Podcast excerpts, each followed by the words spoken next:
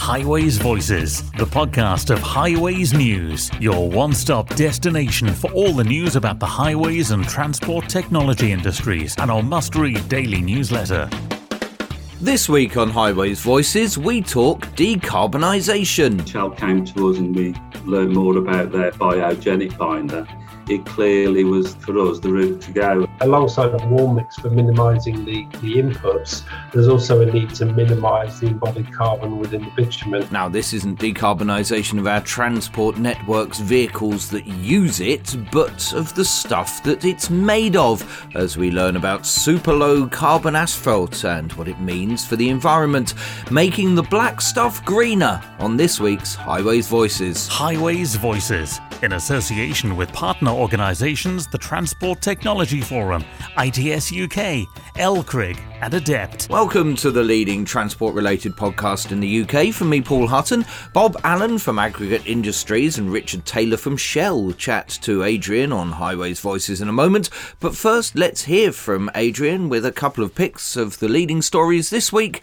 on the Highways News website. It's a story about Cardiff Council and the fact they will be engaging the public on how the city can improve the transport network using data and technology to reduce congestion, improve bus travel, and incentivise cycling and walking. Using real time information as an intelligent transport system could use a range of measures to help people take decisions about the best way to move around the city on any given time or day.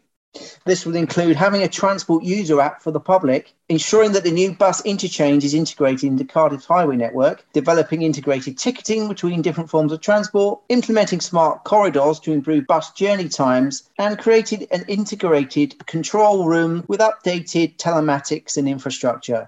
Elsewhere, Glasgow City Council has considered the draft city centre transformation plan for 2022 to 2032 a plan that will allow the city to deliver integrated, healthy, inclusive, and sustainable transport for a city centre with increased connectivity and capacity. The plan will have a people based focus addressing the needs of place and movement and the additional need for connected, safe, and appealing places to live and work. And on the site, you can also read about eight new Jenoptik spot speed cameras installed to save lives in Scotland. And talking of Scotland, the new operational team from IBI and Aegis take over as Amey concentrate on operating, upgrading, and maintaining the motorway and trunk road technology while staying with road safety. TWM say roads in the Wirral have been made safer thanks to new vehicle activated signage. You can read all about these and around 50 stories a week on our website about the highways and transport technology industries. You can get them all in a quick check digest in our daily email to your inbox each lunchtime, as well as updates on our Twitter and LinkedIn pages. We really are the only place you need to go for everything you need to know. Highways Voices with Paul Hutton and Adrian Tatum. Swarco improves quality of life by making the travel experience safer, quicker, more convenient, and environmentally sound. From software as a service traffic management solutions to parking, VMS, EV charging, and road marking too, Find out how Swarco can deliver more efficient and safer traffic management.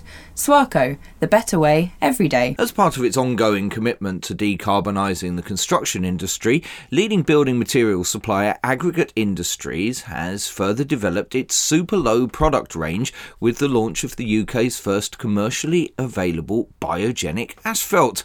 Super low carbon asphalt has been developed in partnership with Shell Bitumen as a pioneering product for more sustainable pavement projects projects. This is clearly an important moment for the transport industry in this country, so Adrian Tatum decided to find out more about it by catching up with Richard Taylor, Global Technical Development Manager at Shell, and first Bob Allen, Technical Director of Aggregate Industries. For Aggregate Industries, Adrian, um, like many of our competitors, we're all now looking to provide industry and our clients with a lower carbon off- offerings, and we all have a target of zero carbon at, at some point. Industry had already moved towards warm mixes, and, and I think that's that's got acceptance now in industry at large. And warm mix was really the first step at reducing carbon in, in terms of our, our materials.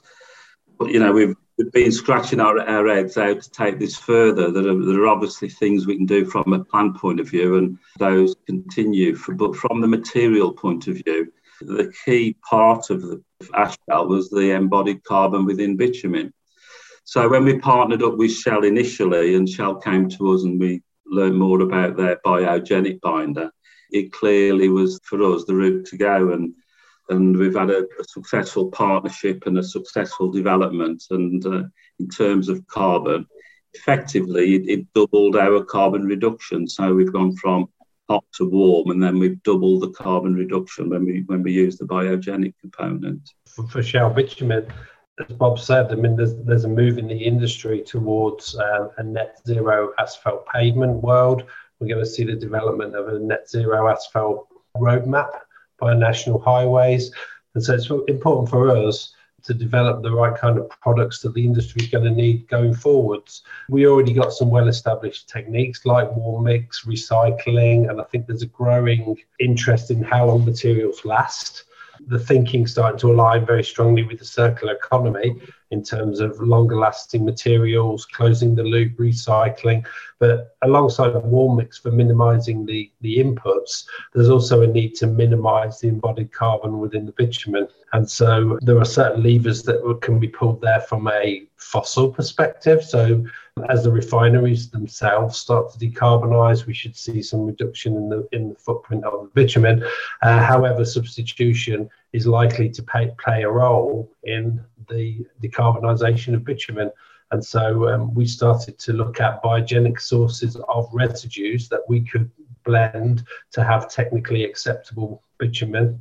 And so we started to blend biogenic materials into the traditional refinery bitumen, and that's how we then partnered with Agri Industries to make to make this a reality. So tell us a bit more about about the research that went on for, for this particular product. Obviously, it mentions in in the press that's come out this week about you know use of new and existing technology. So tell us a bit about how they were combined in the research process, and then uh, latterly how, how they were trialed. From an R and D perspective when you're assessing materials that are not traditional refinery residues, you have to go beyond the simple kind of index and empirical tests that we have today.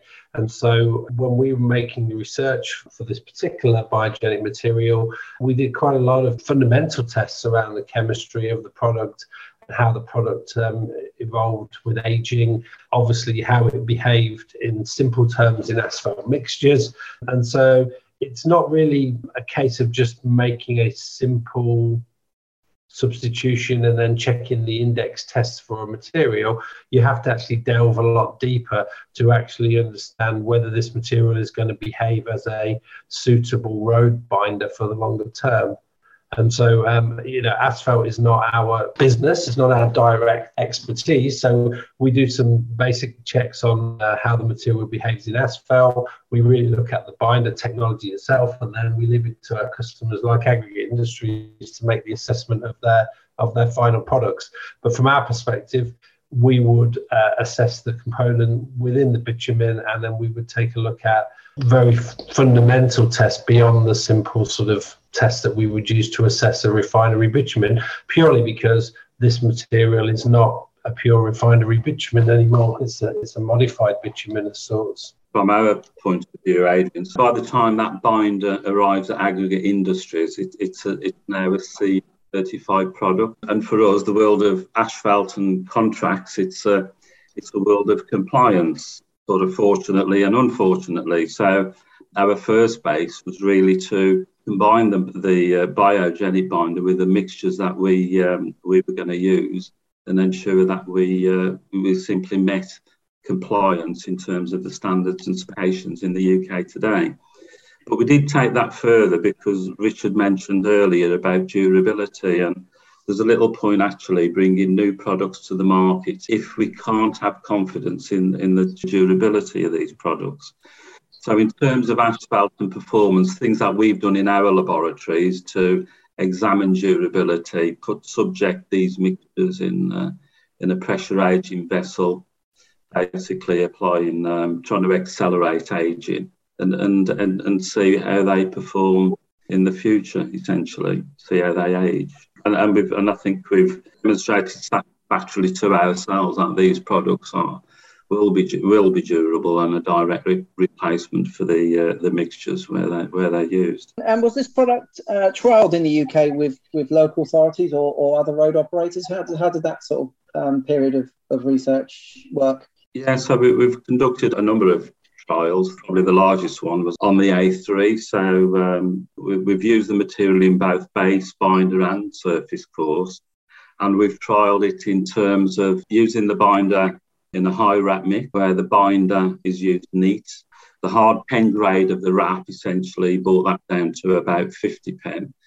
And we've also used it in PMB blends, where we've taken a, a relatively um, viscous PMB binder. In fact, that was a, a shell PM binder and blended the biogenic binder to give us a lighter binder, and we've used that in um, in some surface course application. So I think we've trialled it fairly comprehensively for the launch date. That's Bob Allen of Aggregate Industries there, chatting to Adrian along with Richard Taylor of Shell. They're talking about the new super low carbon asphalt they've produced. We'll hear more from them in a moment, but first let's get the latest from our podcast partners with Lucy. Highways Voices, with the latest news and events from our partner organisations ITS UK, LCRIG, ADEPT, and the Transport Technology Forum. ADEPT's Smart Places Live Labs programme is innovative in many ways, not least because four of the eight projects are led by women. Launched to time with yesterday's International Women's Day, Adept has released a fascinating interview with the four project leads. They discuss their careers, what it's like to be leaders in what is still a male dominated highway sector, and how they see the future for women in transport. The video, Women in Transport, can be found on the Adept website, and we've put a link in the blurb. Adept's Value of Trees project aims to better understand the consequences of ash dieback and the impacts for local authorities. Led by Leicestershire County Council with consultants Treeconomics, the project will produce guidance on species choice and tree planting techniques in rural and urban areas. The guidance aims to help plan our future landscapes, providing advice on species choice and planting designs to support nature recovery. Talking of International Women's Day, as has become tradition, ITS UK's Women in ITS Forum met to celebrate female impact and contributions in the world of transport. Chaired by Gemma Treadwell of Arcadis, the Women in ITS Forum provides a focus for women in the industry, aiming to promote ITS as a career. This meeting is the first co organised by new Forum Vice Chairs Rebecca Bollen, a traffic signals engineer at Four Way Consulting, and Olivia Cairns, operations and safety consultant at WSP. You can watch the meeting on the ITS UK YouTube channel, and yes, we've put a link in the blurb. LCRIG, the local council roads innovation group, has revealed more details about its planned innovation festival. LCRIG will have space for approximately 40 organisations to exhibit or demonstrate their latest innovation in one of the following categories for which it is inviting sponsorship surface treatments, health and safety, messaging and customer journey, tools and equipment, carbon reduction, green estate, retro reflectivity, and drainage. The organisation will invite every council member to bring along two frontline personnel along with a senior decision maker who has the power to authorise new innovative approaches in their authority. The event will be totally free of charge for local authority members, and LCRIG is expecting a high take up for the two day event. Attendees will review each of the innovations being presented and score each one against a set of predefined criteria. As a result of this, there will be a winner in each category. The aim will be to fund trials for the winners across a number of local authorities, some of whom have already come forward and suggested match funding and award from LCRIG. Further details will be made available over the coming weeks, so do keep an eye on the LCRIG website. And a few weeks ago, we had a podcast featuring Daniel Hobbs from the Connected Places Catapult and Darren Capes of DFT about the new manual for smart streets. Daniel's delivered a blog post about the manual, which will be launched later in the month. He explains that the manual includes details on how traffic signals would develop to connect to vehicles in the future, how new sources of data can link into implementing other services in the local authority, information for how people could move around, and providing a wider control and management of the network to the local authority. And it goes without saying, yes, there's a link to that and LCRIG's website in the blurb. Highways Voices, the podcast from highwaysnews.com. Now back to our chat with Bob and Richard about the new super low carbon asphalt. And Adrian asked Bob how far they can go. The objective is uh, is net zero. So, you know, that's the, the ultimate goal. And I think all industry is on that path. We're not 100% there yet. That's true. So at the moment, the grade of binder that we're using is a biogenic component that composes about 250 kilograms in every ton of, of bitumen we receive. The, uh, the higher the amount of biogenic component, then the, the lower the carbon reduction. So currently all the work has been on that standard grade, which has been a 70 100 pen grade. Um, but I'm sure over the, the coming years we'll be developing further and we'll be able to see that, that number reduce. I mean, one interesting thing that's come out of uh, the launch of this product is the um, interest in the client and uh, something I hadn't thought of before, but it was a, re- a request to use the binder in uh, foam mix asphalt applications. That's a good one because actually that will use a softer grader binder. So maybe we can look at further carbon reductions with new, newer materials, materials that we hadn't originally conceived of. Eventually, we'd like to get to a stage where the content of biogenic material would be equal to the to the emissions related to, to the fossil production of fossil bitumen. I think with any innovation, I think it's um, it, it's generally wise to work in a sort of slow and steady stepwise fashion. And so, at the moment, we're getting close to halfway there I think it's important. I think everybody's comfortable with the technical performance of the product at that level of substitution. As we gain more experience with using the product, then we may then look to elevate that towards a product where the uh, biogenic content is higher. The end game is to, to minimize the, the inputs to the asphalt system as much as we can and to maximize the amount of renewable material that can be used.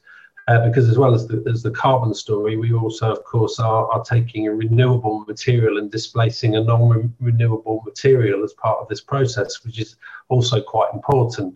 So as long as we can start, you know, continually to sustainably produce the biogenic material, we should reduce the, the demand for for fossil products in asphalt mixtures. It is the beginning. I mean, you know, if we can achieve a, a reduction in the bitumen of 40 to 50% in terms of the fossil versus the biogenic, I think that's a very positive step whilst maintaining the technical performance of the bitumen as we know it today. I think as we go higher, we'll start to see us depart from the properties that we that we understand around bitumen. So if you take that argument to the extreme, if you were to make a fully synthetic binder, then the tests that we've developed over over decades for refinery bitumen may not be as relevant for that material. However, we are still talking here about something which is predominantly a bitumen. So at the moment, if I'm a local authority looking to use this product, or my contractor is, where does it get me in terms of percentages. So you know, compared to if I if I'm using it for resurfacing, where does it get me in terms of t- traditional resurfacing? Yeah. You know, is it is it twenty percent, thirty percent? Is it you know you say you're working towards fifty and obviously net zero, but how how how how far along that line are we with this? In terms of the actual final product, the asphalt itself, the, the measurements that we've carried out, and we use uh, asPECT because the industry standard for calculating carbon to determine this. So the, what we've shown so far is that the, the carbon reduction is within the range 30 to 50% when you compare that to a hot mix asphalt, which I think is quite significant. I think that's a that's quite a major step forward. That's really good. That's really good. And, and like you say, um, Richard, as we push this further, obviously um, the percentage of, of aggregates that effectively you're going to have to quarry and put into a product is going to go down, right?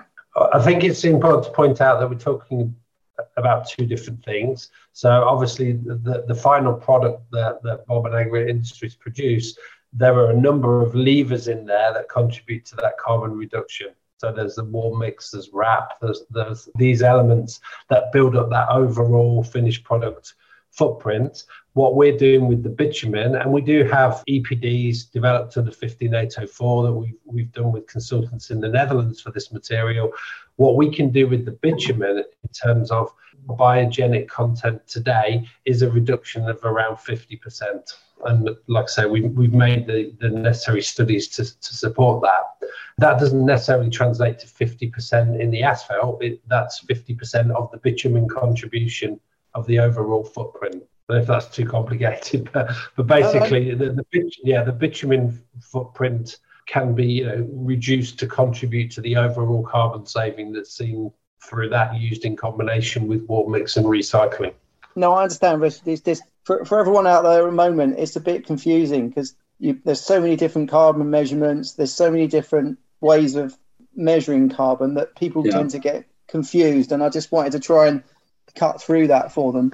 The, the other thing that's kind of very much happening at the moment in terms of highway authorities and other road operators in, in the UK is that obviously we're trying to move from a reactive situation into a more proactive situation in terms of asset management. And obviously, you know, stopping potholes from forming in the first place rather than fighting fire, actually filling them in. So, in, in what way does this kind of kind of technology development um, help with that? I think we talk about slightly different parts of the circular economy there. So, I think that product life and proper maintenance and proper repair are very, very important concepts in terms of making the most of the resource that we use for the construction of roads. One measure that I think is quite useful is, is mass of material. And so we put carbon to one side because you're quite right, that's complicated for a lot of people. But if you think about the mass of material that is required to provide a road for the transportation of goods and services and people over a period of time, then clearly the more often we have to produce, move, lay that material, then the more we are producing and consuming. And so it is really, really important that that maintenance is timely, that the repairs are carried out um, to, to preserve the longevity of that function.